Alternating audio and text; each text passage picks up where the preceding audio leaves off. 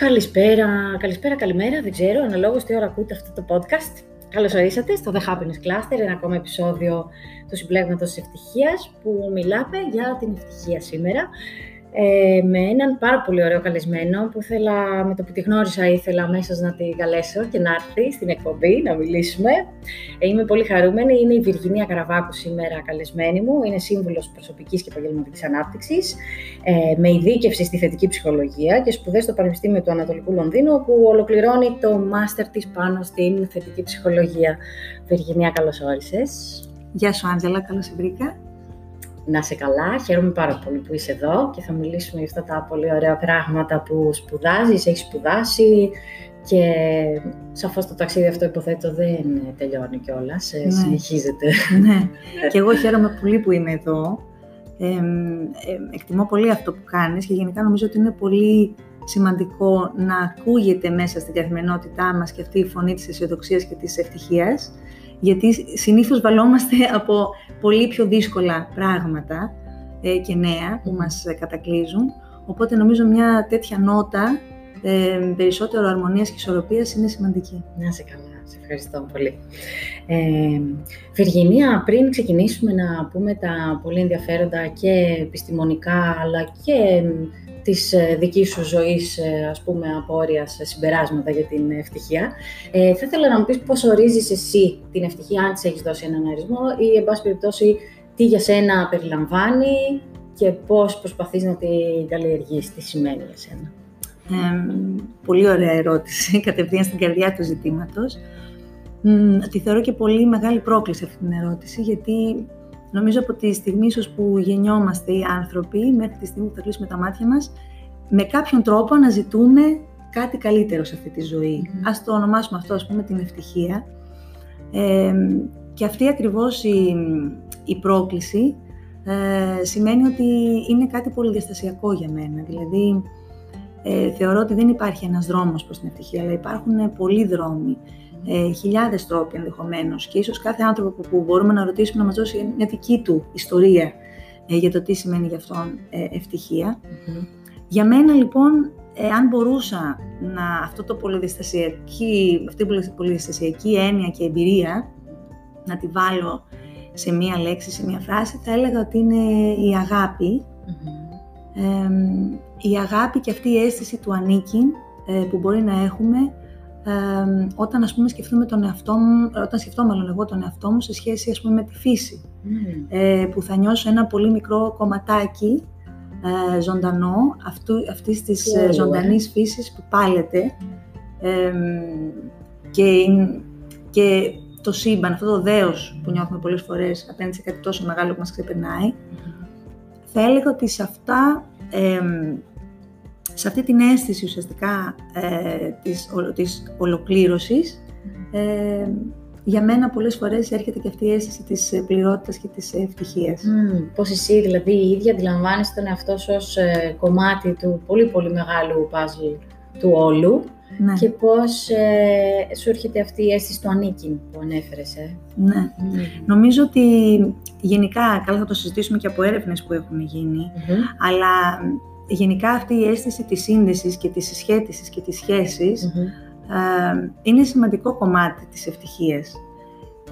Και βέβαια αυτό δεν το λέω, δεν θέλω με αυτόν τον τρόπο να αποκλείσω τη σχέση που δομεί κάποιος με τον εαυτό του, γιατί αυτή, αν θέλεις, είναι και η βάση των πραγμάτων πάντοτε. Από εκεί ξεκινούν όλα. Νομίζω όμως ότι, όπως λέει και η φράση, no man is an island, δηλαδή χρειάζεται να ξεπεράσουμε, να υπερβούμε αυτό που έχουμε σαν αίσθηση αυτού και σαν εμπειρία αυτού, και με ό,τι μέσο διαθέτουμε να φτάσουμε να αγγίξουμε τον άνθρωπο που είναι δίπλα μας, να επικοινωνήσουμε μαζί του, να υπάρχει αυτή η αλληλεπίδραση, ή μπορεί να είναι το ευρύτερο φυσικό περιβάλλον.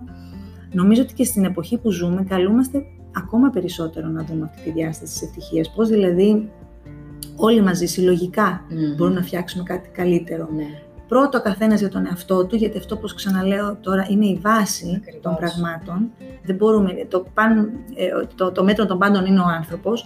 Από την άλλη όμως, απέναντι σε αυτές τις τεράστιες προκλήσεις και προσκλήσεις που υπάρχουν στην εποχή μας, χρειάζεται νομίζω να τα δούμε τα πράγματα πολύ πιο συλλογικά, και ένας τρόπος να συμβαίνει αυτό είναι όταν ουσιαστικά ανοίξουμε την καρδιά μας και βγούμε έξω από τον εαυτό μας για να επικοινωνήσουμε και να δράσουμε μέσα σε ένα σύνολο. Ναι.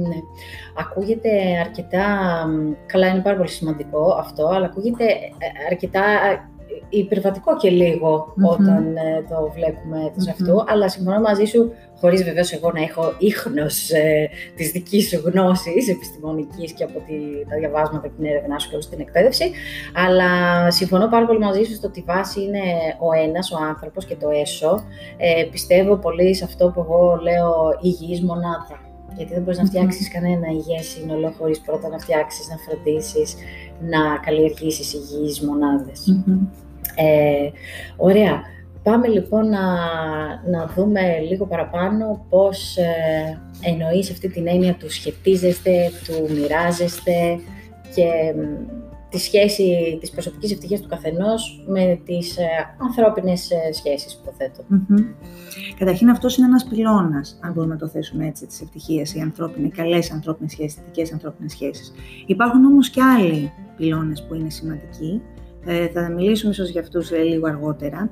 Θα ήθελα τώρα, αν με επιτρέπεις, να ξεκινήσουμε έτσι λίγο την κουβέντα μας για να ζεσταθούμε και λίγο με δύο έτσι έρευνες. Ξεκινήσουμε τη μία και βλέπουμε θα την ολοκληρώσουμε τώρα και την άλλη. Η μία είναι αρκετά γνωστή, καθότι διέρευσε και στα social media, οπότε πολλοί κόσμος ήρθε σε επαφή. Μιλάω για αυτή την έρευνα που έγινε από το Harvard, κράτησε 75 χρόνια, είναι η μακροβιότερη έρευνα που έχει συμβεί, με την ερώτηση τι μας κάνει ευτυχισμένους. Καταπληκτική.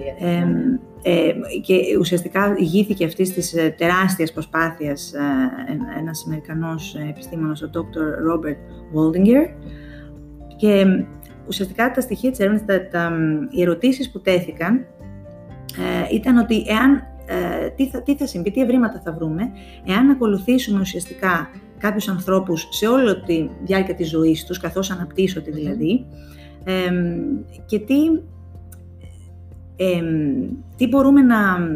ευρήματα μπορούμε να βρούμε σε σχέση με την ευτυχία τους και αυτό που τους κάνει ευτυχισμένους καθώς μεγαλώνουν. Ναι.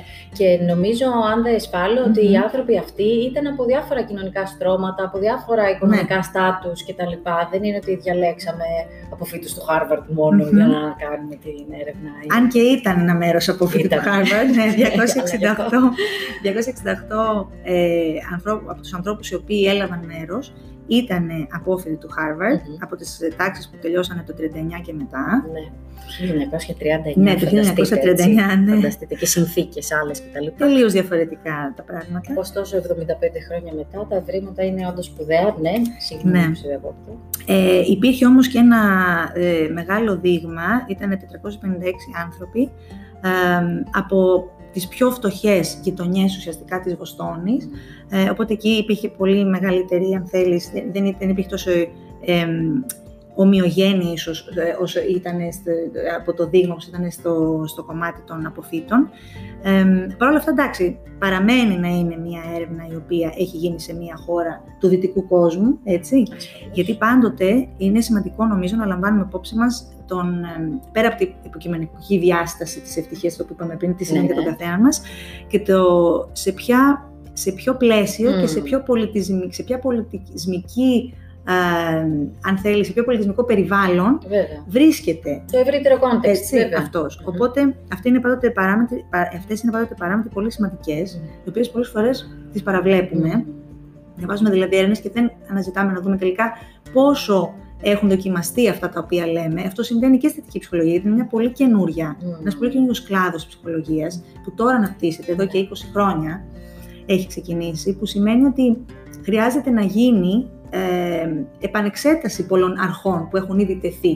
Και είμαστε σε ένα καλό στάδιο προς αυτό αυτή τη στιγμή. Έχει ξεκινήσει δηλαδή αυτό που λέμε replication crisis, δηλαδή να θέλουν να ξανακάνουν κάποιες έρευνες με τον ίδιο τρόπο, να δουν τι ευρήματα θα πάρουν. Θα πάρουν τα ίδια, θα πάρουν κάτι διαφορετικό. Ακριβώς. Αφενός να επιβεβαιώνεται και αφετέρου να προσθέσουν ίσως, να βάλουν έξτρα επίπεδα και έξτρα ποιότητες σε αυτές τις παρεμβάσεις θετικής ψυχολογίας, στις ασκήσεις που προτείνονται κτλ. Αυτό το άλλο επίσης σημαντικό αυτής της έρευνας ήταν, που ακόμα δεν έχουμε φτάσει να πούμε το σημαντικό που ήταν τι βρήκαν, αλλά είναι σημαντικό πάντα στην έρευνα να κοιτάμε τα στοιχεία της, ήταν ότι δεν ήταν απλώς να συμπληρώσουν κάποια ερωτηματολόγια, θα ήταν πολύ περιορισμένο ουσιαστικά η ποιότητα του δείγματος αυτού. Ήταν και παρατηρήσεις on-site, δηλαδή πηγαίνανε στα σπίτια των ανθρώπων, μιλούσαν με το περιβάλλον τους, με τις συζύγους, με τα παιδιά τους, με ανθρώπους από το εργασιακό τους περιβάλλον. Δηλαδή συμπλήρωναν μια μεγάλη εικόνα της ζωής του ανθρώπου, δεν έμεναν σε ένα τυπικό ερωτηματολόγιο. Μεγαλύτερη πληρότητα λοιπόν. Ναι, μεγαλύτερη πληρότητα. Συνεντεύξεις, πάλι και με τους ίδιους αλλά με και ανθρώπους του περιβάλλοντος. Έπαιρναν επίσης ιατρικά reports, δηλαδή έβλεπαν πώς εξελισσόταν η υγεία τους μέσα στα χρόνια. Ακόμα και μπορεί να ήταν και εγκεφαλογραφήματα ή τεστ αίματος, δηλαδή κάνανε πολλές εξετάσεις ιατρικές παράλληλα και παρακολουθούσαν σε ένα όλον, ας το πούμε έτσι. Προφανώς συγκρίνοντας εκείνοι όταν ήθελαν και τα σχετικά εδρήματα με το βαθμό ικανοποίησης προς την ευτυχία. Λοιπόν, και ουσιαστικά ήταν αυτό που είδαν επίσης είναι ότι οι άνθρωποι οι οποίοι εξελίσσονταν μέσα σε αυτή την έρευνα τελικά ασχολούνταν με πολλά διαφορετικά πράγματα. Δηλαδή, μπορεί να ήταν από το να χτίζουν σπίτια και δεν είναι αρχιτέκτονες, ενώ και οι άνθρωποι που ασχολούνται με την οικοδομή, μπορεί να ήταν καλλιτέχνες, μπορεί να εξελίχθηκαν σε γιατρούς, σε δικηγόρους, μπορεί να ήταν υπάλληλοι, δηλαδή ήταν σε όλο το φάσμα της εργασίας. Και όλη αυτή η τεράστια έρευνα λοιπόν, με όλα αυτά τα στοιχεία που μόλις είπαμε. Και με όλη αυτή την πολυπλοκότητα ανθρώπων, περιβαλλόντων και συνθηκών ζωής. Ακριβώς. Όταν λοιπόν βγήκε αυτός ο άνθρωπος μετά από τόση μεγάλη μελέτη για να πει κάτι, είπε ότι το ξεκάθαρο μήνυμα που παίρνουμε από αυτήν την τόσο μεγάλη έρευνα είναι ότι οι καλές σχέσεις, οι υγιείς σχέσεις, μας κάνουν πιο ευτυχισμένους και πιο υγιείς και εμάς τους ίδιους. Και δεν είχε να προσθέσει τίποτε άλλο. Το σχετίζεστε λοιπόν. Το σχετίζεστε, ναι, ακριβώς. Αυτά βέβαια τα στοιχεία έχει εξακριβωθεί και από άλλες έρευνες, απλώς νομίζω κάνουμε αυτή την αναφορά γιατί πραγματικά ξεπερνάει κατά πολύ ο χρόνος που δόθηκε σε αυτή την έρευνα και όλες οι παράμετροι οι οποίες εξετάστηκαν, δηλαδή δεν ήταν μία διάσταση. Και εδώ βέβαια βλέπουμε ότι ουσιαστικά τα ευρήματα σχετίζονται με αυτό που λέμε την κοινωνική αλληλεπίδραση, που είπαμε και πριν, δηλαδή το πώς οι άνθρωποι αυτοί δραστηριοποιούνταν μέσα στην κοινωνία, τι συνέβαινε εκεί, τι καλό είχε να τους δώσει αυτό. Η σχέση τους με τον σύντροφό τους, για παράδειγμα, τη σύντροφό τους, η σχέση τους με τα παιδιά τους. Προφανώς και οι σχετικές συνεντεύξεις που έπαιρναν από τους ανθρώπους. Ακριβώς. Έβλεπαν ότι ακόμη και άνθρωποι που μπορεί να είχαν τραυματικές παιδικές ηλικίες, μέσα από την ουσιαστικά μέσα από την με τον εστιάζουν μάλλον το πώς θα μπορούσαν να προσφέρουν στην επόμενη γενιά, στις επόμενες γενιές, είτε αφορούσε τα παιδιά τους, ήταν και πιο γενικό, μπορεί να ήταν δάσκαλοι για παράδειγμα, ξεκινούσαν να θεραπεύονται μέσα από αυτό.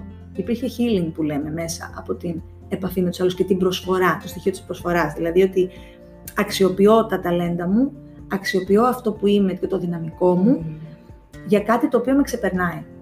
Και είναι το να προσφέρω κάτι έξω από το πολύ στενό μου περιβάλλον, να φτάσει και κάπου λίγο πιο μακριά. Τόσο σημαντικό. Ναι. Το legacy. Το legacy, ναι.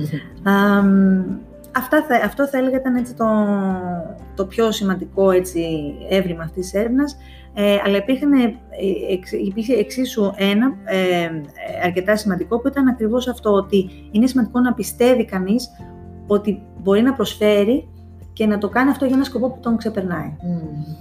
Αυτό είναι κάτι που το βλέπουμε πολλές φορές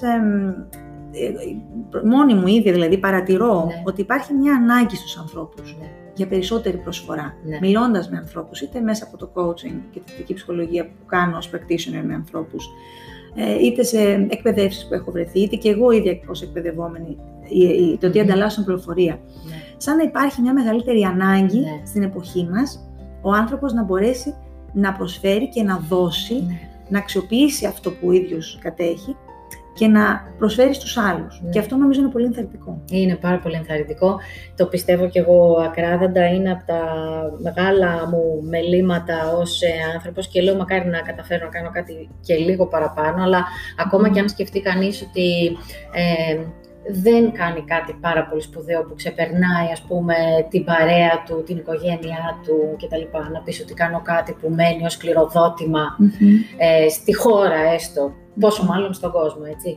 Ακόμα και αν σκεφτεί κανείς τον μικρό οικογενειακό του κύκλο, και εγώ προσωπικά σκεφτόμενη ως μαμά, λέω και τίποτα να μην καταφέρω από όλα αυτά που ονειρεύομαι να καταφέρω, που όλα έχουν να κάνουν μέσα ένα όραμα για κάτι γενικότερο και καλύτερο. Με ενδιαφέρει πάρα πολύ τι θα αφήσω πίσω.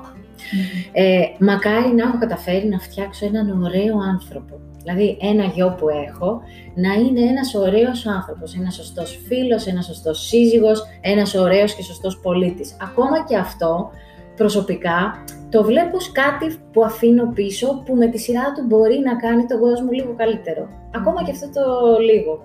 Ασφαλώς έχω μεγαλύτερα aspirations, αλλά θέλω να σου πω ότι ακόμα και αυτό μπορείς να το δεις υπό αυτό το πρίσμα. Δηλαδή, να έχεις στο μυαλό σου, και γι' αυτό το λόγο δεν καταλαβαίνω ποτέ πώς οι πολιτικοί πράττουν όπως πράττουν και δεν, ενώ κάνουν και τόσο ταξίδια και βλέπουν τα μάτια τους τόσο πολλά, δεν φέρουν πίσω τα καλά, να πούνε εντάξει, δεν προλαβαίνω εγώ να τα γευτώ, αλλά θα τα χτίσω ρε παιδάκι μου, κάποιος άλλος θα το τελειώσει και θα το βρει μετά. Ναι. Με ενδιαφέρει πάρα πολύ αυτό, οπότε ταυτίζομαι και αντιλαμβάνομαι τι λες. Μου άρεσε πολύ αυτό που είπες για το κομμάτι ότι μέσα από μικρά πράγματα, και αυτό είναι κάτι που νομίζω είναι σημαντικό να το τονίσουμε παρέα εδώ σήμερα, δεν χρειάζεται να είναι κάτι υπερφύαλο ή κατάλαβες τόσο πολύ, να φαντάζει τόσο πολύ δύσκολο και σημαντικό. Μπορεί να είναι κάτι που να φαίνεται μικρότερο, να είναι στα ανθρώπινα μέτρα. Το έχω γράψει αυτό και σε ένα βιβλιαράκι τώρα πρόσφατα που βγήκε για το coaching. Η μητέρα Τερέζα είχε πει ότι δεν υπάρχουν, λέει, μεγάλα πράγματα που μπορούμε να κάνουμε. Υπάρχουν μικρά πράγματα που μπορούμε να κάνουμε με πολύ αγάπη. Πιστεύω πολύ σε αυτό, σε αυτά τα μικρά πράγματα που μπορούμε όλοι μας να κάνουμε και κάθε μέρα ακόμα, για να βελτιώσουμε κάτι στη ζωή των ανθρώπων γύρω μας και τη δική μας. Γιατί αυτά όλα είναι αλληλένδετα τελικά. Δηλαδή, για να γυρίσω και πίσω σε αυτό που είπα στην αρχή για την αίσθηση του ανήκει. Στην ουσία είμαστε όλοι κάπως με κάποιο τρόπο συνδεδεμένοι. Οπότε ένα καλό που μπορεί να κάνω, ακόμα και εγώ για τον εαυτό μου, θα έχει ένα αντίκτυπο και στο παιδί μου, και στον σύντροφό μου, και στον άνθρωπο που θα δουλέψω μαζί. Το ίδιο άμα κάνω σε αυτόν κάτι καλό, μετά αυτό θα γίνει, θα εξαπλωθεί σιγά σιγά, σαν τον ορμοκεντρικό κύκλο που γίνεται όταν πετάμε, σε μικρούς κύκλους δημιουργούνται σε μια λίμα όταν πετάμε ένα βότσαλο, σιγά σιγά απλώνεται αυτό. Και με αυτή την έννοια, πιστεύω πολύ σε αυτό που λες, ότι μπορούμε μέσα από απλά πράγματα να οδηγούμαστε και εμείς σε μια αίσθηση πληρότητας στην καθημερινότητά μας. Και η καλοσύνη και οι μικρές καλές πράξεις είναι κάτι που μπορεί να συντελέσει πάρα πολύ σε αυτό, και εγώ το πιστεύω αυτό. Είναι και μια ομάδα στο Facebook που ακολουθώ που λέγονται RAKtivist, από το Random Act of Kindness, και σου λέει δεν πειράζει, κάνε κάτι πολύ μικρό, κράτα μια πόρτα ανοιχτή να περάσει κάποιος, ή κέρνα κάποιον ένα καφέ, ή ξέρω εγώ συχνά πετάω τα σκουπίδια του από κάτω, κατεβαίνω με τις καλές γιατί μένουμε στο δεύτερο όροφο και να δω τα σκουπίδια. Τα παίρνω και τα πετάω. Δεν είναι τίποτα, έτσι, πραγματικά. Αλλά γι' αυτόν τον άνθρωπο είναι μια ευχάριστη έκπληξη. Χαίρομαι πολύ που το αναφέρεις, γιατί είχα σκοπό να το πω και εγώ αυτή την παρέμβαση θετικής ψυχολογίας, έτσι τα ονομάζουμε αυτά, έτσι λίγο πιο επιστημονικά. Είναι μια, δηλαδή έχει ερευνηθεί αυτό ακριβώς που περιγράφεις, ότι συνδέεται με καλύτερη αίσθηση δική μας, καλύτερη αίσθηση εννοώ και νοήματος και χαράς, που ουσιαστικά κάνεις μια πράξη την οποία μπορεί και να μην έχεις καν πολύ σκεφτεί και να μην έχει κάποιο κάτι να γυρίσει πίσω σε σένα, κατά μία. Δηλαδή, προσφέρεις κάτι στον άλλον εκείνη την ώρα και δεν αφορά εσένα αυτό που συμβαίνει, αφορά αυτόν. Και είναι κάτι που δεν το έχεις σκεφτεί κιόλας πολλές φορές. Δηλαδή έχει και ένα τέτοιο στοιχείο μέσα.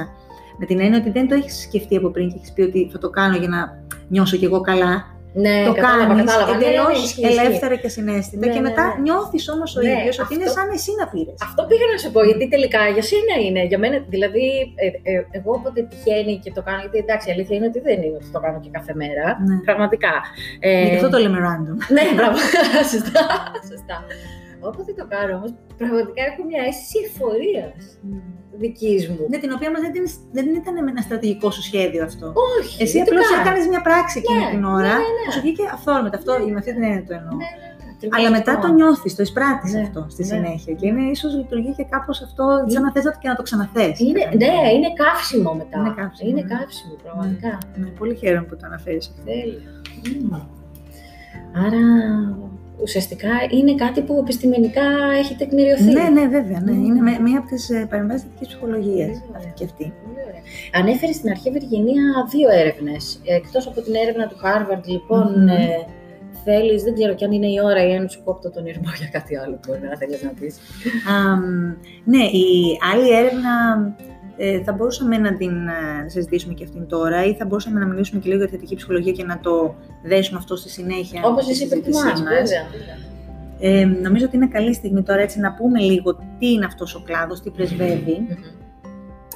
Ουσιαστικά είναι ένας κλάδος που έχει αναπτυχθεί ραγδαία τόσο σε επίπεδο έρευνας όσο και σε επίπεδο εφαρμογών τις τελευταίες 2 δεκαετίες, δηλαδή από το 1998 περίπου και μετά. Ξεκίνησε έτσι επίσημα από την Αμερική, από τον Martin Seligman, όταν ο ίδιος προέδρευε τότε στην Αμερικανική Εταιρεία Ψυχολογίας και ήθελε να δώσει ένα με έναν πυροδότη για την έρευνα, μια κατεύθυνση έρευνας στους επόμενους ουσιαστικά, σαν τη σκητάλη που παρέδιδε. Και αυτό που είπε εν ολίγης ήταν ότι ίσως έχει έρθει η ώρα να φύγουμε λίγο από το πιο κλασικό ιατρικό λίγο μοντέλο της ψυχολογίας που είναι να δουλεύουμε με το πρόβλημα, με αυτό που λείπει, με αυτό που θέλουμε να φτιάξουμε δηλαδή και το οποίο... Ή να γιατρέψουμε. Ή να γιατρέψουμε, ακριβώς. Να αρχίσουμε να δουλεύουμε και μετά από το επίπεδο 0, δηλαδή το δύσκολο και το πρόβλημα είναι, ξεκινάμε από κάτι χαμηλά, από κάτι αρνητικό, ας το πούμε, υπό του μηδενός. Οπότε δουλεύουμε για να φτάσουμε πολλές φορές μέχρι τη βάση, μέχρι το 0. Τι γίνεται όμως, λέει, στην ψυχολογία, να αρχίσουμε να δουλεύουμε από το 0 και μετά. Έτσι ξεκίνησαν όλα, δηλαδή. Τι ωραίος. Να σου πω, είχαν ξεκινήσει και πιο πριν να γίνονται έρευνες, δηλαδή μετά τη δεκαετία του 60 περίπου, που τότε μεσουρανούσε, δηλαδή σε εκείνη τη φάση πριν ο συμπεριφορισμός και η ψυχανάλυση, που ήταν δύο. Η ψυχαναλυτική προσέγγιση, που ήταν έτσι και δύο αντιμαχόμενα λίγο στρατόπεδα, ναι, ακριβώς. Μετά από αυτήν την περίοδο, σιγά σιγά είχαν αρχίσει κάποιες φωνές οι οποίες μιλούσαν. Υπήρχαν και ακόμα προγενέστερα, έτσι, και στις αρχές του αιώνα υπήρχε ο Williams, ας πούμε, στην Αμερική, ο οποίος μιλούσε για το positive mindedness, νομίζω, που είχε να κάνει πάλι με ένα θετικό τρόπο σκέψης. Αλλά μετά, ας πούμε, από το 70 και μετά ξεκινάνε σιγά σιγά κάποιες φωνές, όπως ήταν ο Maslow, για παράδειγμα, να μιλάνε για την αυτοπραγμάτωση, για το πώς μπορεί ο άνθρωπος να εξελίσσεται και να βελτιώνεται, όχι μόνο για τον εαυτό του, αλλά πάλι για να προσφέρει και στο κοινωνικό του σύνολο. Και έβγαιναν και σιγά σιγά κάποιες θεωρίες, δηλαδή μέχρι τότε δεν υπήρχαν ούτε θεωρίες, ούτε τρόπος να μετρήσεις, να γίνονται μετρήσεις, ούτε παρεμβάσεις. Δεν υπήρχε δηλαδή τίποτα που να μπορεί να συστήσει έναν κλάδο, έτσι, να φτιάξει έναν κλάδο στην ψυχολογία. Σιγά σιγά όμως αυτές οι φωνές πύκνωναν, ερχόντουσαν σιγά σιγά κάποιες μικρές θεωρίες και το 1998 είχαν οριμάσει πια οι συνθήκες, είχε δημιουργηθεί δηλαδή ένα πρόσφορο έδαφος, ώστε να αρχίσει αναστοχαστικά, ίσως λίγο, ο κλάδος να στρέφεται προς αυτό τον τομέα. Να τα συγκεντρώσει, να τα κεφαλαιώσει, να τα στήσει. Ναι, και να δει ουσιαστικά ότι σιγά σιγά χρειάζεται να υπάρχει έρευνα, χρειάζεται να βρεθούν τρόποι μέτρησης, γιατί είναι δύσκολο να μετρήσουμε την ευτυχία. Η ευτυχία είναι κάτι πολυαστασιακό, όπως είπαμε, είναι και πάρα πολύ υποκειμενικό. Είναι και κάτι πολύ εφήμερο μερικές φορές. Είναι μια δύσκολη έννοια, την οποία και εμείς πολλές φορές, όταν θέλουμε να πούμε τι είναι, δεν μπορούμε να το κάνουμε, δηλαδή μας διαφεύγει. Και παρεξηγημένη κιόλας. Και παρεξηγημένη πάρα πολύ. Νομίζω ότι γενικά πολύ, πολύ σοβαροί κύριοι των επιστημών θα φοβόντουσαν να αγγίξουν το κομμάτι της ευτυχίας, γιατί είναι και λίγο pop συνδεδεμένο με κάτι πολύ ανάλαφρο, με κάτι λίγο παρεξηγημένο. Ναι, με το πολύ άνα, ας πούμε, σύνδρομο, ότι είμαστε ένα χαμόγελο καρφιτσωμένο στο πρόσωπό μας, χωρίς να υπάρχει κάτι βαθύτερο. Και φάει ένα παγωτό και αυτό είναι ευτυχία κτλ. Και όπως μου είπε και μια φίλη μου, καλά, εντάξει, και πόσα πια μπορείς να πεις για την ευτυχία, δηλαδή. Να μην τις απαντήσεις εσύ, νομίζω. Πιστεύω τελικά ότι ίσως είναι πραγματικά πάρα πολύ δύσκολο θέμα για να μπορέσει κανείς να το προσεγγίσει. Αλλά ευτυχώς έχουν υπάρξει, δηλαδή, και στη δική μας, αν στραφούμε πίσω, ιστορία με τον Αριστοτέλη, υπάρχουν ρίζες εκεί της θετικής ψυχολογίας, δηλαδή παίρνει πράγματα από τη φιλοσοφία αυτή του Αριστοτέλη. Και η αυτογνωσία του Σοκράτη. Και η αυτογνωσία, βέβαια, του Σοκράτη, σε πολύ μεγάλο βαθμό. Καλά, εύρος και βάθος, απίθμενο. Ακριβώς. Οπότε αυτό που ξεκινάει λοιπόν με τον Σέλιγμαν το 1998, σε αντίθεση με την πιο παραδοσιακή προσέγγιση της ψυχολογίας, είναι να αρχίζουν να ασχολούνται πλέον συστηματικά, να μελετάνε τις ψυχολογικές δυνάμεις των ανθρώπων, με το πώς άνθρωποι και κοινωνίες μπορούν να έχουν ευέλικτη λειτουργικότητα, να ζουν μια καλύτερη ζωή, θα το λέγαμε έτσι με πολύ απλή λέξη, και να ανθίζουν εκπληρώνοντας όλο και περισσότερο από το δυναμικό τους. Να αναζητούν δηλαδή τις δυνάμεις που έχουν και να τις αξιοποιήσουν, ας πούμε, για να νιώσουν πλήρεις, κάπως έτσι λίγο πιο... Ναι, και να βρούνε εργαλεία, να βρούνε ιδέες, να βρούνε επιρροδότες, να βρούνε ενάσματα ουσιαστικά και να αρχίσουν μια πιο προσωπική δουλειά, ούτως ώστε να μπορούν να έχουν τα αποτελέσματα που θέλουν στη ζωή τους. Να μην περιμένουν δηλαδή μόνο να έρχονται αυτά τα αποτελέσματα, να δουλεύουν και ήδη προς την κατεύθυνση αυτή. Πώς μπορεί δηλαδή η ψυχολογία να τους βοηθήσει σε αυτό. Αυτό ήταν αν θέλεις, η κατεύθυνση που δόθηκε σιγά σιγά μέσα από τη θετική ψυχολογία. Πώς μπορούν να βοηθήσουν τον άνθρωπο με εργαλεία, με ιδέες, με ασκήσεις, με τρόπους, για να μπορεί να αξιοποιεί περισσότερο τις δυνάμεις του χαρακτήρα του, τις αρετές του ή κάποια ταλέντα του, για να έχει καλύτερα αποτελέσματα. Είτε σε προσωπικό επίπεδο, είτε σε επίπεδο ευρύτερο εργασιακό, είτε κοινωνικά.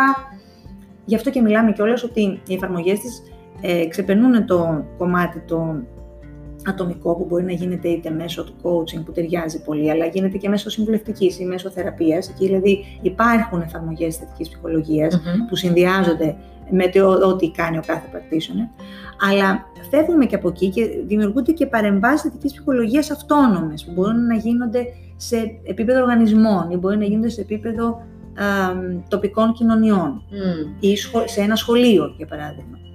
Άρα σε οποιοδήποτε πλαίσιο, τρόποι που μπορούμε να καλλιεργήσουμε. Ακριβώς. Ακριβώς. Πολύ ωραία.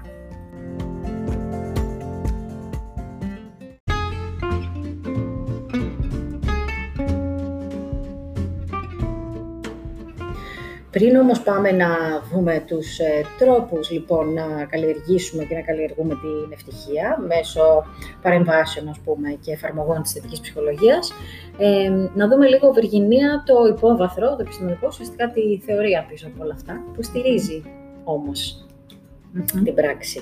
Ναι. Υπάρχουν αρκετές θεωρίες. Θα εστιάσουμε ουσιαστικά τώρα σε δύο έτσι, από αυτές πιο βασικές, για να μιλήσουμε ουσιαστικά για τους τύπους της ευτυχίας που αυτές περιγράφουν. Λοιπόν, με την πρώτη που θα μιλήσουμε, θα πω και τον αγγλικό όρο και μετά θα δώσω μια ελληνική ερμηνεία. Δυστυχώς, επειδή εκεί έχουν γεννηθεί όλα αυτά, υπάρχει αυτό έτσι το θέμα.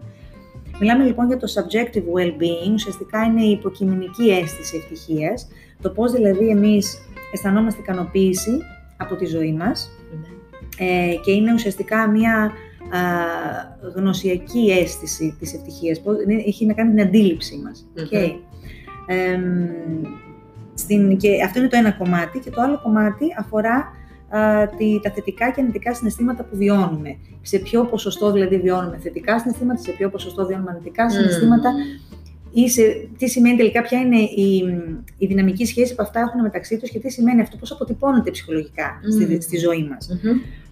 Αυτό είναι η μία πλευρά, δηλαδή υπάρχουν θεωρίες και παρεμβάσεις που ασχολούνται με αυτό το κομμάτι, με αυτόν τον τύπο, με αυτόν τον τύπο ευτυχίας. Θα λέγαμε ότι εδώ ίσως υπάρχει εμφανίζεται σαν πιο μονοδιάστατη αυτή η ευτυχία, γιατί αφορά κυρίως τα συναισθήματα, δεν αγγίζει άλλες πτυχές και άλλες προσεγγίσεις τόσο. Και να πούμε εδώ, είναι καλή αφορμή, ότι έγινε μια από τις σημαντικές έρευνες που έγινε μέσα στο πλαίσιο της θετικής ψυχολογίας, ήταν η έρευνα για τα θετικά συναισθήματα που έκανε η Fredrickson το 2001 και η οποία ουσιαστικά ανέδειξε αυτά τα πολύπαθα συναισθήματα που δεν τους δίνουμε και πάρα πολύ σημασία, είναι η αλήθεια. Είναι πιο φευγαλαία λίγο σαν αίσθηση τα θετικά συναισθήματα, δεν αποτυπώνονται τόσο όσο τα λέμε εντάξει θετικά και αρνητικά. Εδώ να κάνουμε έτσι μία σημείωση ότι δεν υπάρχουν, είναι κάτι που το χρησιμοποιούμε εμείς για να μπορούμε στην επιστήμη εννοώ μέσα, για να μπορούμε να ορίσουμε κάποιες συναισθηματικές καταστάσεις, όμως στην πραγματικότητα δεν υπάρχουν θετικά και αρνητικά συναισθήματα. Όλα τα συναισθήματα εξυπηρετούν κάποιον σκοπό και όλα πρέπει να βιώνονται όταν χρειάζεται από τον οργανισμό μας για να είμαστε σε ισορροπία ψυχολογικά. Πολύ ωραία, και νομίζω ότι είναι πολύ σημαντική αυτή η παρατήρηση που έκανες, διότι ένας λόγος που έχει δαιμονοποιηθεί ή ας το πούμε, λιδωρηθεί η έννοια της ευτυχίας είναι ακριβώς και αυτός και της θετικής ψυχολογίας. Νομίζει ο κόσμος ότι η θετική ψυχολογία είναι μόνο το positive thinking. Σκέψτε θετικά, σκέψτε θετικά, σκέψτε θετικά. Δεν γίνεται να σκεφτώ συνέχεια θετικά. Και όταν βιώνω κάτι άσχημο, όταν βιώνω θλίψη, πένθος, θυμό, δεν ξέρω εγώ τι άλλο είναι σε αυτά, πρέπει να τα αφήσω να κάνει τη δουλειά του. Όπως λέει και το mindfulness που το αγαπώ πολύ και προσπαθώ να διαλογίζουμε. Δεν διαλογίζουμε πολύ συχνά, αλλά κάνω διαλογισμό. Και λέει ότι οι σκέψεις είναι σκέψεις και τα συναισθήματα είναι συναισθήματα και η δουλειά σου είναι να καθίσεις όσο μπορείς να τα παρατηρήσεις.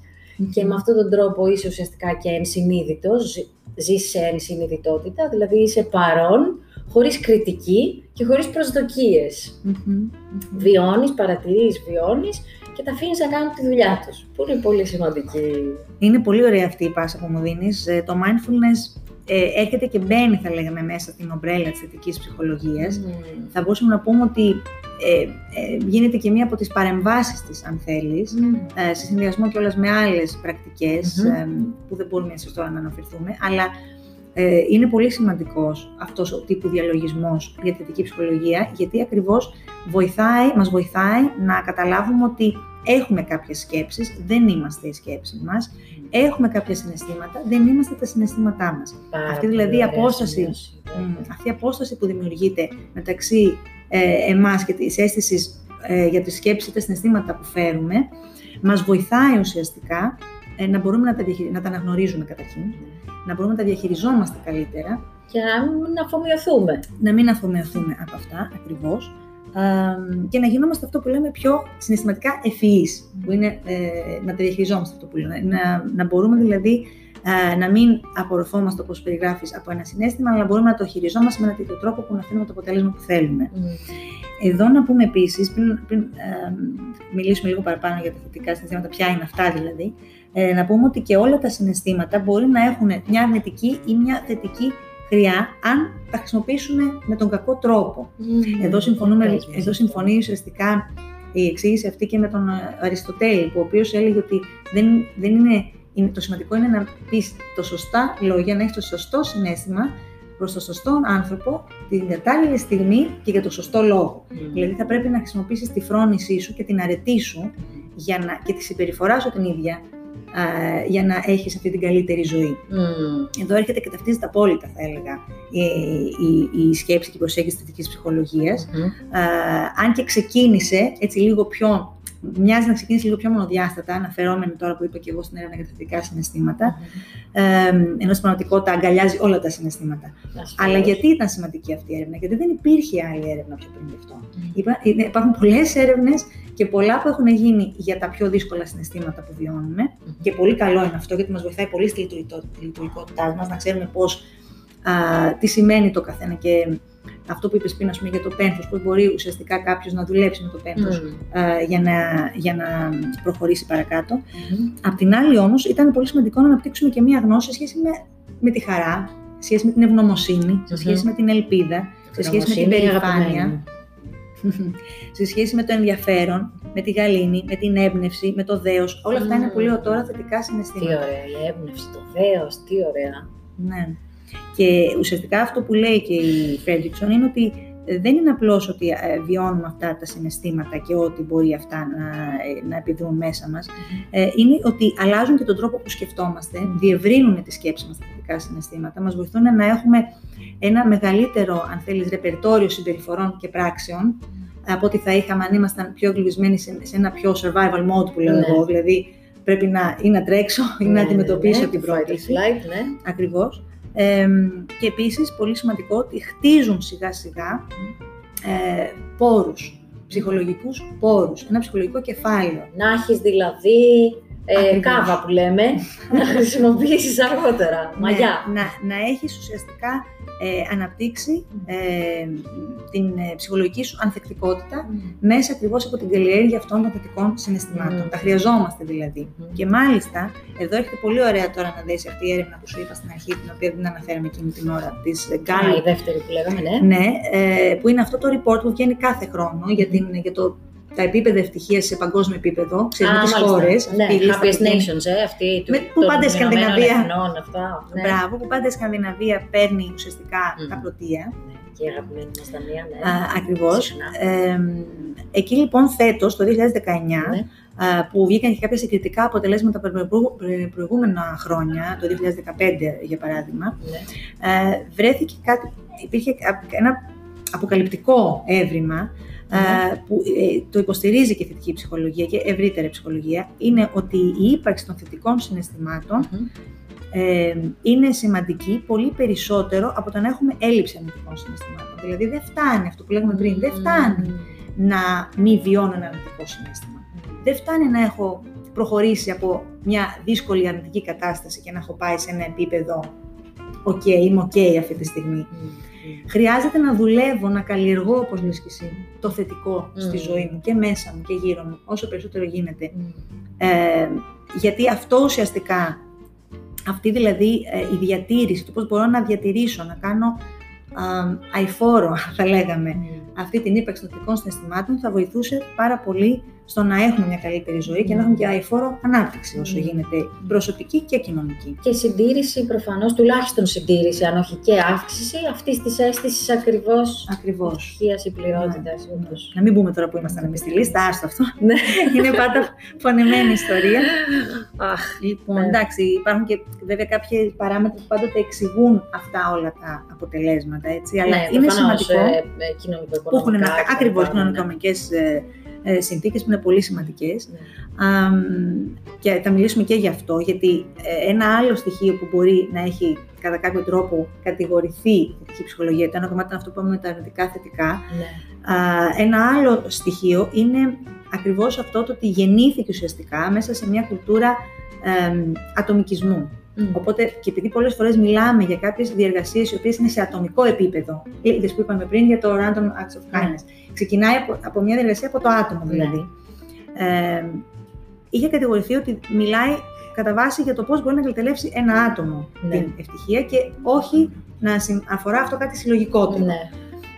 Αυτό όμως σιγά σιγά η ίδια η επιστήμη, καθώς αναπτύσσεται και οριμάζει, έρχεται με άλλες θεωρίες και με άλλες έρευνες και με άλλες παρεμβάσεις για να είναι πιο ολοκληρωμένη. Έχετε αυτό το δεύτερο κύμα που λέμε της θετικής ψυχολογίας, το οποίο ουσιαστικά απαντάει σε όλες αυτές τους κριτικούς, ας πούμε, στοχαστές που είχαν σταθεί επένδυση σε αυτά τα ζητήματα. Δεν αφορά λοιπόν η θετική ψυχολογία μόνο το άτομο. Αφορά το άτομο, αλλά αφορά και το ευρύτερο κοινωνικό σύνολο. Λοιπόν, άρα λοιπόν... Και νομίζω ότι και η πρώτη έρευνα, αφού τόσο άμεσα τα αποτελέσματα τελικά συνδέθηκαν με τις ανθρώπινες σχέσεις... Ακριβώς. Έρχεται και αυτή, έρχεται και αυτή να δέσει ουσιαστικά με αυτό το στοιχείο. Άρα λοιπόν, αυτή θα λέγαμε είναι η μία προσέγγιση, που είπαμε και πριν, θεωρίας της ευτυχίας. Η άλλη προσέγγιση που είναι σημαντική και αφορά την ψυχολογική ευδαιμονία, eudaimonic well-being, θα το λέγαμε στα αγγλικά, και βασίζεται, αυτή η θεωρία που θα μιλήσω τώρα βασίζεται σε αυτό που ανέπτυξε η Carol Ryff το 1995, σαν διαστάσεις ευτυχίας. Αυτή η ευδαιμονία έχει περισσότερο διαλεκτική φύση, δηλαδή αγκαλιάζει περισσότερο και το θετικό και το αρνητικό κομμάτι της ύπαρξης, και το φως και το σκοτάδι που είπαμε πριν. Και μιλάει ουσιαστικά για αποδοχή του εαυτού μας, πώς μπορούμε δηλαδή εμείς να αποδεχθούμε τον εαυτό μας στο όλον του. Μιλάει για την προσωπική μας ανάπτυξη και γνωρίζουμε ότι αν παραμείνουμε για πάντα σε ένα comfort zone δεν θα υπάρχει και πολλή ανάπτυξη. Χρειάζεται να έρχονται αρνητικά συναισθήματα. Ακριβώς, χρειάζεται να έχουν δύσκολες εμπειρίες και δύσκολα συναισθήματα, ακριβώς για το λόγο του να αναπτυχθούμε και να προχωρήσουμε και να εξελιχθούμε σαν άνθρωποι. Μιλάει για το σκοπό της ζωής, το νόημα της ζωής, το οποίο αυτό βλέπουμε ότι αμέσως είναι μια βαθύτερη προσέγγιση της ευτυχίας. Mm. Πολλοί άνθρωποι στις μέρες μας αναζητούν, υπάρχουν και πάρα πολλά σεμινάρια που μπορεί να δει κανείς όταν έτσι πλογείται λίγο στο ίντερνετ, mm-hmm. αναζητούν ένα σκοπό ζωής και mm. ψάχνουν, υπάρχει ένα κενό εκεί στις σύγχρονες κοινωνίες. Mm. Πώς μπορεί δηλαδή ο άνθρωπος να αναπτύξει, και εδώ μπορεί να βοηθήσει πολύ θετική ψυχολογία, να αναπτύξει αυτή του ουσιαστικά τη διάσταση, mm-hmm. το πώς μπορεί να βοηθηθεί στο να αναζητήσει. Mm-hmm, να αναζητήσει αυτό το νόημα mm-hmm. ζωής και το σκοπό της ζωής. Οι θετικές σχέσεις, που έχουμε ήδη πολλά γι' αυτό. Και εδώ θα ήθελα να πω ότι μιλώντας για θετικές σχέσεις και για αλτρουισμό, ας πούμε, επειδή μιλήσαμε αρκετά πριν, είναι σημαντικό πάντοτε να κρατάμε στο μυαλό μας ότι εκτός από τη θετική του πλευρά που μπορεί να έχει, yeah. μπορεί να υπάρχει και ο κίνδυνος να υπάρχουν σχέσεις καταπίεσης ή σχέσεις εξάρτησης. Mm. Δηλαδή, είναι λεπτές ισορροπίες αυτές εκεί. Δηλαδή, θα πρέπει να είμαστε mindful, όπως είπαμε και πριν, να είμαστε ενσυνείδητοι μέσα στις σχέσεις μας και να μιλάμε μεν για θετικές σχέσεις και μιλάμε για προσφορά προς τον συνάνθρωπο και μιλάμε στο να ανοιγόμαστε και να υπερβαίνουμε τον εαυτό μας. Αυτό θα πρέπει να γίνεται πάντοτε με έναν τέτοιο τρόπο που να μην ουσιαστικά απειλείται η δική μας. Να μην μας κατασπαράσει. Να μην μας κατασπαράσει. Ναι, βεβαίως. Και νομίζω ότι σε αυτό πολύ μεγάλο εργαλείο και δεξιότητα ίσως, mm-hmm. που νομίζω και αυτή αναπτύσσεται, μπορείς να την καλλιεργήσεις, mm-hmm. όπως άλλωστε τις περισσότερες δεξιότητες, είναι το μπορείς να θέτεις όρια. Ναι, ναι, πολύ σημαντικό. Okay. Μια άλλη διάσταση η οποία έδωσε η Ριφ είναι το να ουσιαστικά να καταφέρουμε να κατορθώσουμε μέσα από τις δεξιότητές μας να ίσως δεν είναι κατάλληλη λέξη να επιβληθούμε στο περιβάλλον, αλλά μπορέσουμε να διαχειριστούμε το περιβάλλον ίσως με έναν τρόπο και να τοποθετήσουμε τον εαυτό μας σε αυτό που να έχουμε το αποτέλεσμα που θέλουμε στη ζωή μας. Και τέλος είναι η αυτονόμηση, το πόσο αυτονομημένοι μπορεί να είμαστε. Εδώ αυτό, αν θέλεις, έχετε και σε μια ίσως αντίθεση, να μοιάζει σε μια αντίθεση ναι. σε σχέση με τις σχέσεις που αναφέραμε ναι. πριν. Αναρωτιόμουν ήδη, αλλά χαίρομαι που με προλαβαίνεις. Ναι, έχετε και αυτό ουσιαστικά να πατήσει πάνω σε αυτό που είπαμε πριν, ότι στην πραγματικότητα χρειάζεται μια ισορροπία στα πράγματα και να είμαστε ενσυνείδητοι στο πώς προσεγγίζουμε τις διαστάσεις της ευτυχίας και δεν υπάρχει μία πλευρά. Δεν υπάρχει μόνο θετικό ή μόνο αρνητικό σε οτιδήποτε συζητάμε γύρω από αυτές τις προσεγγίσεις της ευτυχίας. Χρειάζεται να σταθούμε κριτικά τόσο στα θετικά όσο και στα αρνητικά που μπορεί να συναντήσουμε σε κάθε μία διάσταση, για να μπορούμε να ξέρουμε τι είναι αυτό που είναι το βέλτιστο ουσιαστικά για τη λειτουργικότητά μας. Ασφαλώς, οκ. Okay. Πριν είπες κάτι που με πήγε κατευθείαν να σκεφτώ τη στοική φιλοσοφία, δεν θυμάμαι ακριβώς τι είπες, αλλά δεν θέλω να σου διακόψω τον ηρμό και λέω θα τη ρωτήσω μετά. Ουσιαστικά, πολύ πρόσφατα έχω αρχίσει να διαβάζω στοικούς φιλοσόφους, δεν είχα ιδέα, αλλά νομίζω ο διαλογισμός με οδήγησε σταδιακά και ξέρεις πώς έρχονται πράγματα που σου λέει όταν είσαι έτοιμος θα έρθει ο δάσκαλος, δεν έρχεται νωρίτερα ο δάσκαλος. Και βρίσκω είμαι απολύτως σύμφωνη με όλη αυτή τη φιλοσοφία και που τη λέει νομίζω ούτως ή άλλως και το κόβησαν και η θετική ψυχολογία, ότι το πρόβλημα δεν είναι το πρόβλημα, το πρόβλημα είναι ο τρόπος που το αντιμετωπίζεις, η σκέψη σου δηλαδή για το πρόβλημα. Και όλο αυτό που οι στοικοί προσπαθούσαν να καταφέρουν, που ήταν ουσιαστικά η ευστάθεια η εσωτερική, η εσωτερική είναι μία ισορροπία, χωρίς αυτό να σημαίνει κάτι εντελώς flat για πάντα, ούτε εξάρτησης χαράς, ούτε λύπη κτλ. Αλλά ουσιαστικά πώς κάθε φορά αντιμετωπίζεις το κάθε πράγμα και πώς και το πρόβλημα ή το εμπόδιο είναι εκεί και είτε θα το χρησιμοποιήσεις, θα το δεις, θα το αντιμετωπίσεις με έναν τρόπο, οπότε θα το χρησιμοποιήσεις εντός ή εκτός αγωγικών, θα το αξιοποιήσεις δηλαδή, ναι, αντιμετωπίζοντας το μάλλον θα το αξιοποιήσεις, είτε θα κάτσεις να σε φάει, να σε πιει, να σε κατασπαράξει και να μείνεις στα τάρταρα για πάντα. Αυτό μου φαίνει στο μυαλό που λες τον Victor Frankl, που ήταν ουσιαστικά ο εισηγητής της λογοθεραπείας και ο εισηγητής, αυτός που μίλησε κυρίως για το νόημα, που λέγαμε πριν, για το νόημα ζωής, ο οποίος ήταν εβραϊκής καταγωγής, επιβίωσε των στρατοπέδων του Δευτέρου Παγκοσμίου Πολέμου, κατοχής, και ο οποίος ακριβώς ανέπτυξε αυτό, όπως μου λες εσύ τώρα, ότι υπήρχε από την αρχαιότητα ουσιαστικά σαν σκέψη, ότι υπάρχει ένα περιθώριο του free will που λέμε, δηλαδή το πώς να αναπτύξει ο άνθρωπος την ελεύθερη βούλησή του, που έχει να κάνει με το πώς αντιδράει. Μπορεί να μπορείς να ελέγξεις αυτά που συμβαίνουν στις εξωτερικές συνθήκες. Αυτό που μπορείς να ελέγξεις όμως είναι το πώς εσύ θα αντιδράσεις απέναντι σε αυτές. Και πραγματικά τώρα που το λέω μόνο, νιώθω μια όθηση μέσα μου να αναπτύσσεται.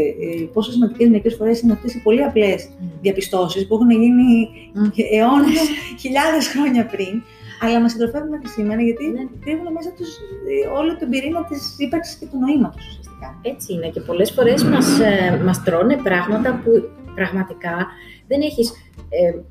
Ένα άλλο περίφημο, ας πούμε έτσι, εργαλείο του στοικισμού είναι η ρίση τα εφημίν και τα ουκ εφημίν. Δηλαδή, τι είναι στον έλεγχό μας και τι δεν είναι.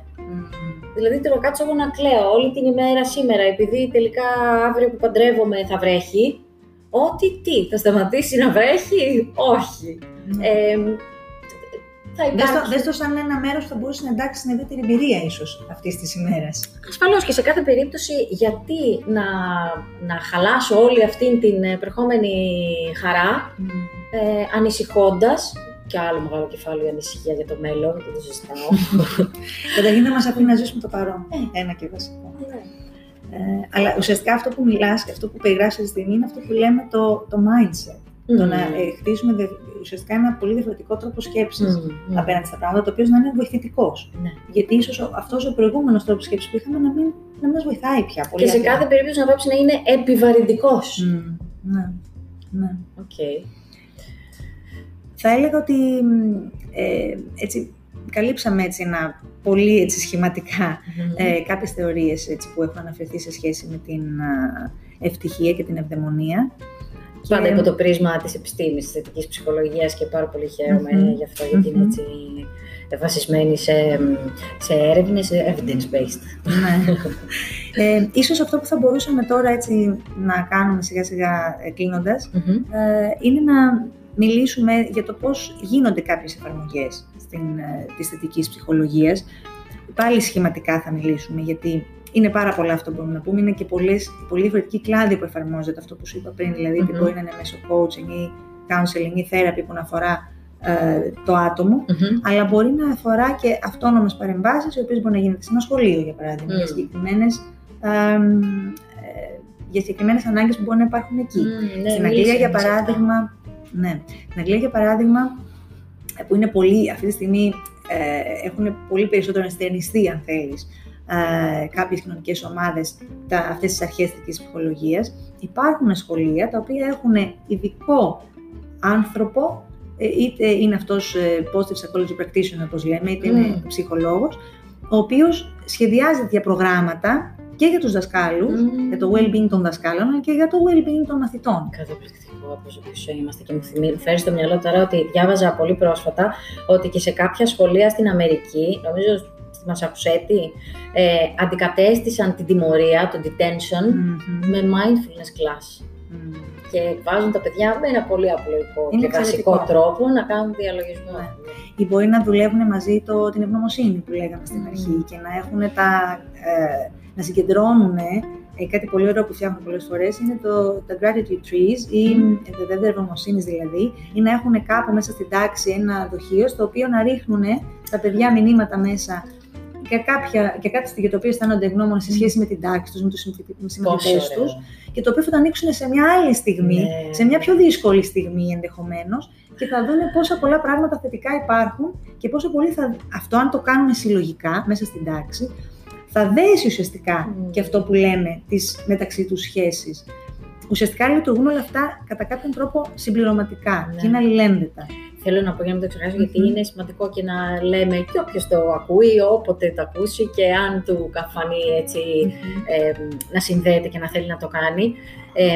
Εγώ έχω αυτή την άρνηση του ότι υιοθετούμε στην Ελλάδα συνέχεια διάφορες γιορτές από άλλες χώρες κτλ. Και ειδικά από την Αμερική. Και λέω, έχουμε υιοθετήσει το Halloween, έχουμε υιοθετήσει Μαύρες Παρασκευές και Cyber Mondays και δεν ξέρω εγώ τι. Και το Thanksgiving, που είναι τόσο σημαντικό και τόσο ωραίο όσο τυπικό και μπορεί να είναι, αλλά έχει μια κάποια ουσία.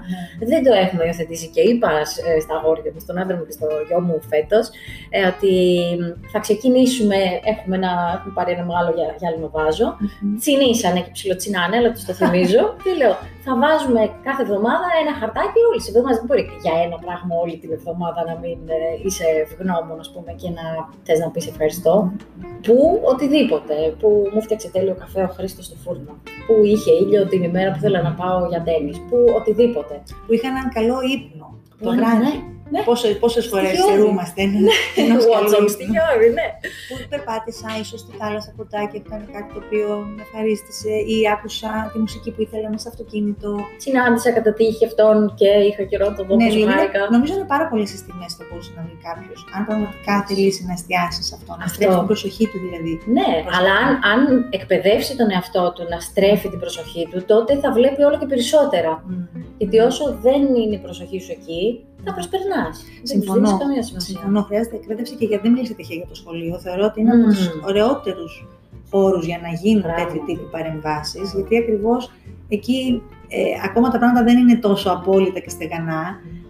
Τα παιδιά είναι σε εξέλιξη και μπορούν πολύ πιο εύκολα αυτοί οι σπόροι που θα επιτευχθούν, αυτής της διαφορετικής προσέγγισης, αργότερα να δώσουν τους καρπούς τους. Και να είναι και ένα ωραίο, για τον όποιον το ξεκινάει αυτό, ένα ωραίο legacy και αίσθηση νοήματος και όλο αυτό το που λέγαμε πριν, η αίσθηση προσφοράς. Ναι, φανταστικό, συγγνώμη που σε διάκοψα, αλλά ήθελα να πω αυτό, ότι θα κρατάμε αυτό το βάζο και στο επόμενο Thanksgiving θα ανοίξουμε αυτό, θα φάμε ωραία οικογενειακά και θα ανοίξουμε αυτό το βάζο. Το θεωρώ εξαιρετικό. Όντως είναι αγαπημένη μας, γιατί ξέρεις πολλές ασκήσεις, ας το πούμε, να την καλλιεργήσεις. Μου αρέσει πολύ, γιατί βλέπω πόσο με έχει,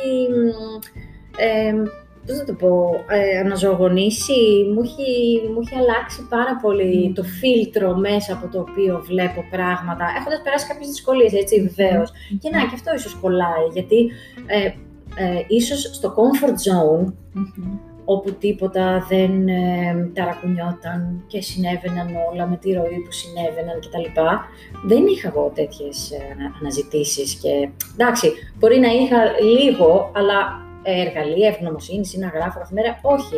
Όταν όμως πέρασα κάποιες περιόδους οι οποίες με ταρακούνησαν πάρα πολύ, με δυσκόλεψαν πολύ, και έτσι με έβαλαν σε ένα mode να σκεφτώ, ναι, οκ, αλλά δεν γίνεται, τώρα κάτι πρέπει να βρεθώ. Στην αρχή να πιαστώ κιόλας, μπορεί να ήταν κι άμυνα, να ξεκίνησε ως άμυνα. Αλλά πραγματικά βλέπω πόσο λειτουργεί όλο αυτό το φίλτρο μέσα από το οποίο βλέπω πια τα πράγματα και οι πρακτικές, ας πούμε, που κάνω.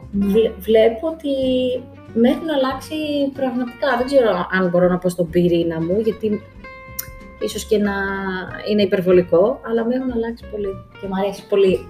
Εγώ πώς το νιώθω, αυτή την αλλαγή, εγώ πώς τη νιώθω. Ναι. Είναι πολύ ενδιαφέρον αυτό που περιγράφεις, γιατί αυτό ακριβώς φέρνει δηλαδή στη συζήτησή μας ουσιαστικά ποια είναι η εμπειρία. Ναι. Τι σημαίνει να τα εμπειραθείς όλα αυτά. Πώς μπορεί να αλλάξει, να φωτίσει πτυχές δικές σου που μέχρι εκείνη τη στιγμή ήταν πιο ανενεργές. Ναι. Οπότε είναι πάρα πολύ ωραίο αυτό που φέρνεις την προσωπική σου, δηλαδή το προσωπικό σου βίωμα ουσιαστικά σε αυτά όλα που λέμε και τους δίνεις μια πιο πρακτική και αληθινή διάσταση, ουσιαστικά από το να λέμε μόνο θεωρίες. Έτσι. Θα μπορούσαμε έτσι, πάλι μου έδωσες στην πάσα, ένα άλλο κομμάτι εκτός των νοητικών συναισθημάτων που είναι πολύ σημαντικό, είναι οι δυνάμεις χαρακτήρα.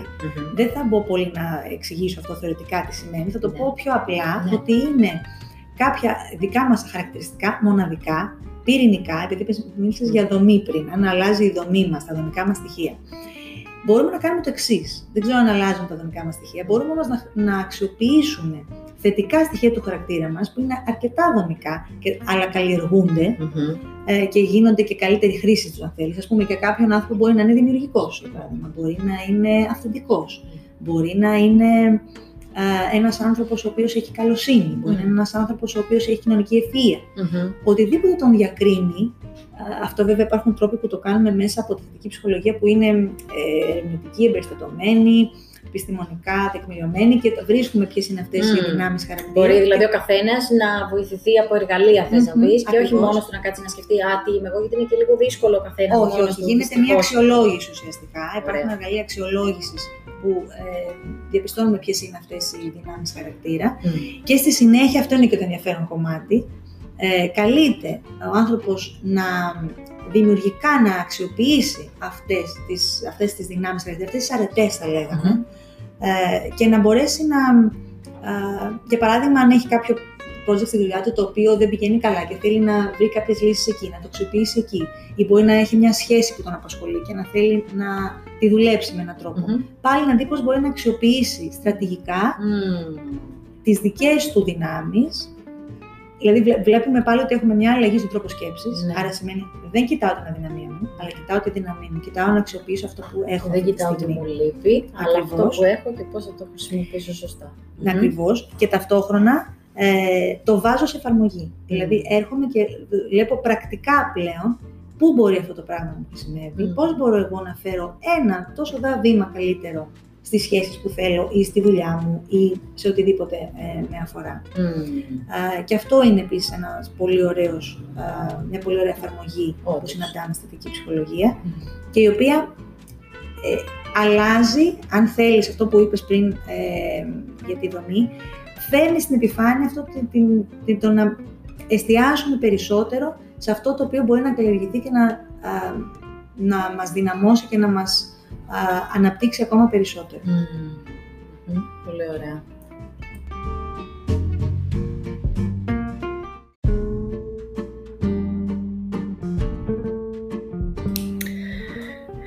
Βιργινία, δεν θέλω να τις πω αυτές τις λέξεις που θα πω, που θα ξεστομίζω, αλλά μάλλον φτάνουμε προς το τέλος και πρέπει... Είναι καταπληκτική η κουβέντα μαζί σου, πραγματικά πάρα πολύ ενδιαφέρουσα.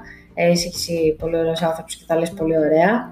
Έχει πάρα πολύ ενδιαφέρον όλο αυτό το κομμάτι και είμαι πολύ χαρούμενη που και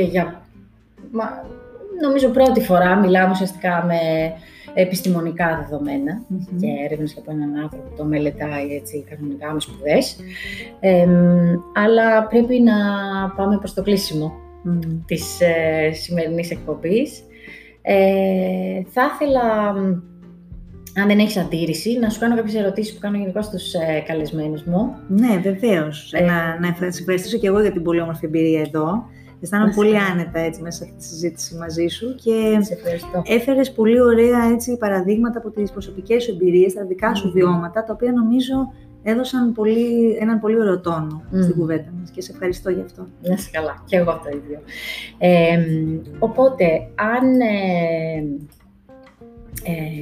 αν θες, θα ήθελα να μου πεις έτσι, η ερώτηση είναι λίγο γενική, μπορούμε να την κάνουμε και λίγο πιο ειδική, αλλά αν για κάποιο λόγο, ας πούμε, οποιονδήποτε λόγο, έπρεπε, ας πούμε ότι έρχεται κάποιος πολύ κακός μάγος και σου λέει θα σου διαγράψω τη μνήμη, όλοι.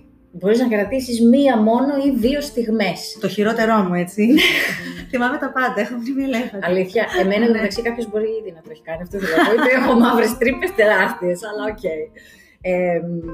Και πρέπει να κρατήσεις μία-δύο μόνο στιγμές, έτσι, snapshots ζωής, ας πούμε, εικόνες. Ποιες πιστεύεις ότι θα κράταγες με γνώμονα τις πιο ευτυχισμένες τέτοιες στιγμές ή εικόνες? Αυτή η ερώτησή σου μου θυμίζει, δεν ξέρω από εκεί την ρωτάς, ορμόμενη από την ταινία An Internal Sunshine of a Spotless Mind. Πώς είναι μια ενδιαφέρουσα λιακάδα ενός ουσιαστικά καθαρού μυαλού. Δεν την έχω δει, όχι. Δεν την έχεις δει, είναι με τον Jim Carrey, να τη δεις. Είναι πάρα πολύ κοντά σε αυτό που έγραψες τώρα.